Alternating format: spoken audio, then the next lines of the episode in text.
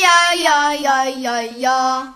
彩蛋彩蛋彩蛋！节目之前先通告一下，这期节目的最后有彩蛋哦。前些天呐，田辉同学死活拉着我去算命，我是真没多大兴趣。转念想想，田同学三十多岁了，还单身汪一枚，找个算命的抚慰一下他脆弱的心灵也好啊。人家算命的玩的还挺高级，摸骨算命，拉着田辉上下一通摸，越摸脸色越沉重，足足摸了四五十分钟，最后都快哭了。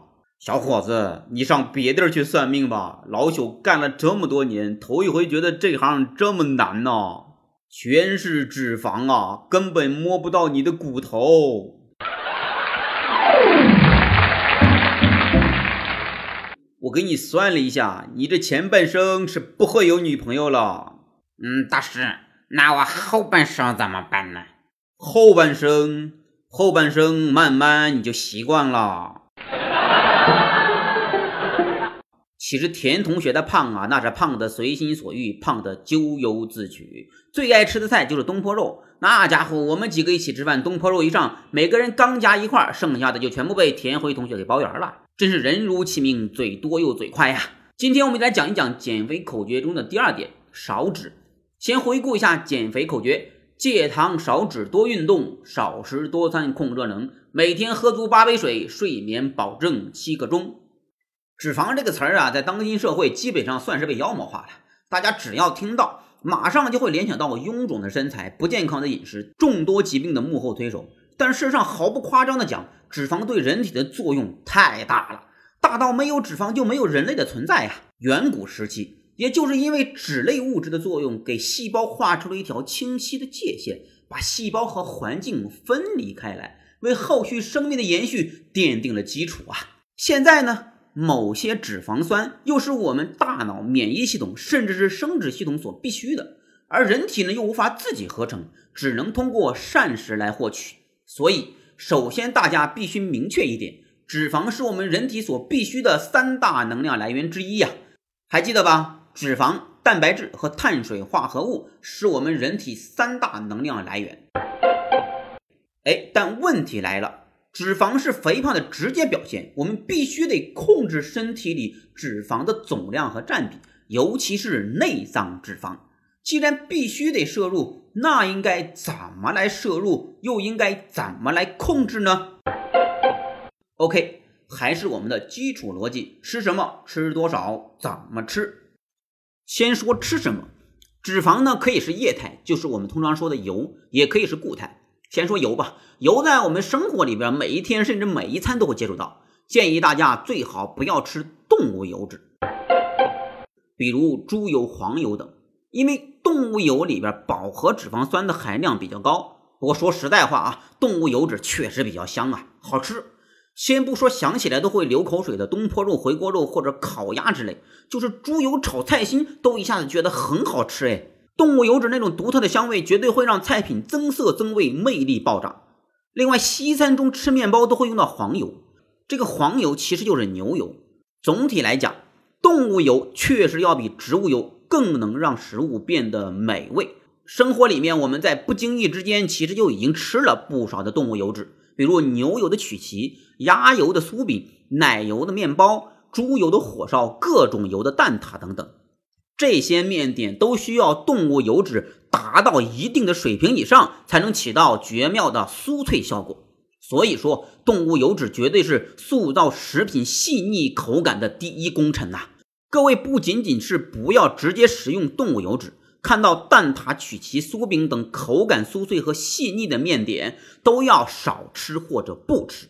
再强调一下两个关键词：酥脆、细腻。只要面点具备以上口感的，几乎毫无疑问都是动物性油脂直线状态的分子结构轻松插入淀粉分子的螺旋结构内部，充分融合在一起的结果。我想了一下，还是要再从另外一个角度来提醒大家，要对口感酥脆和细腻的西式糕点和中式面点引起足够的重视。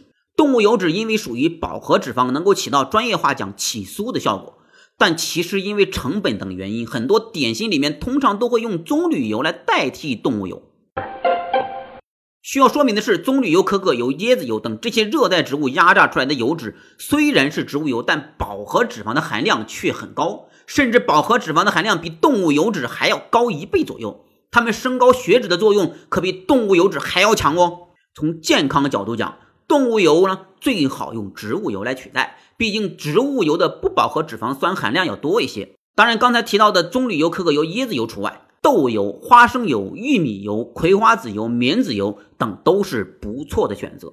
根据世界医学界数十年来对人体必需的脂肪酸研究证明，当人体必需的亚麻酸和亚油酸比例是一比四十，各种疾病很难入侵人体。最为符合该标准的食用油有双低菜籽油、橄榄油、茶籽油、亚麻籽油、核桃油等等。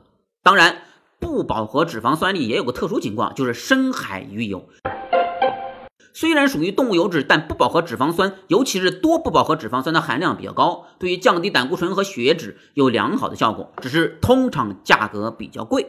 好，讲完吃什么，第二个问题我们就要讲吃多少了。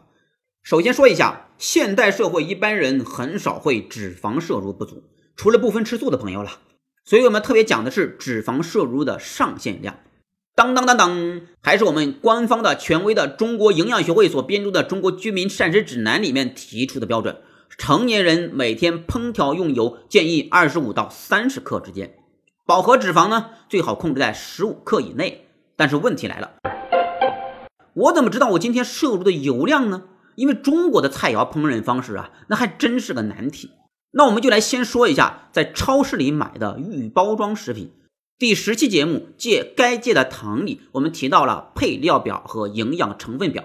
配料表主要来看含糖量的高低，营养成分表呢就可以看热量和脂肪含量了。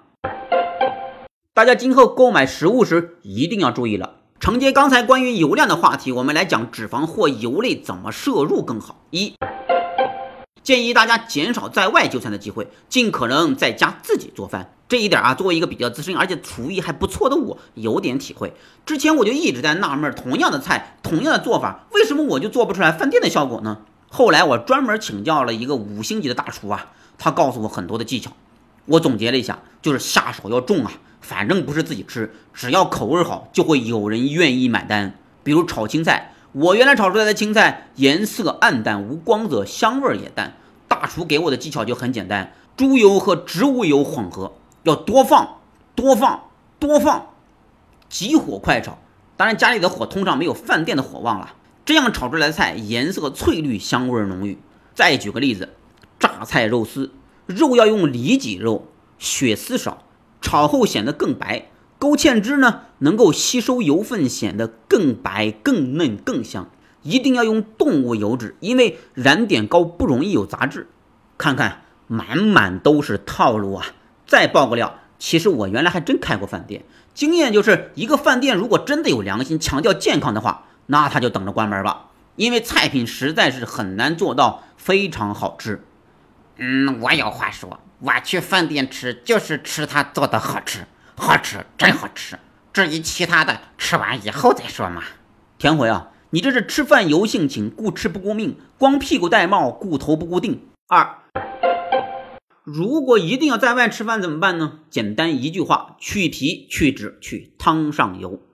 肉类食物在吃的时候不要吃皮，尤其是禽类的皮，往往会带着很多的脂肪，把看得到的脂肪一定要去掉。另外广东人爱喝汤，但最好把汤上的油脂也撇掉。三，建议大家在家自己做饭吃，食材本身的品质相对有保障，做法也会更健康。建议少用油炸、爆炒、勾芡汁等方法，容易油量偏高嘛。推荐蒸、煮、炖、焖、凉拌等。有些食材呢煎炸会吸附比较多的油脂。哎，当当当当，彩蛋来了！欢迎大家添加一只兽小助手的微信号，一只兽汉语拼音加数字零一 y i z h i s h o u 零一，回复油炸，我们会推送给你油炸食品的吸油率。哎，去饭店吃饭或者在自己在家做饭的时候可要小心了。四，建议用葱、姜、蒜、芥末等香辛调味料和醋、酱油等调味品来代替芝麻酱、花生酱、沙拉酱等各种高热量的酱料。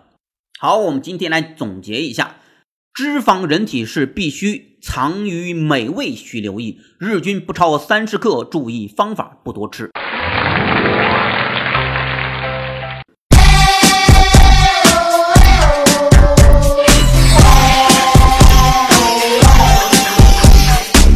嘿，我们也呢。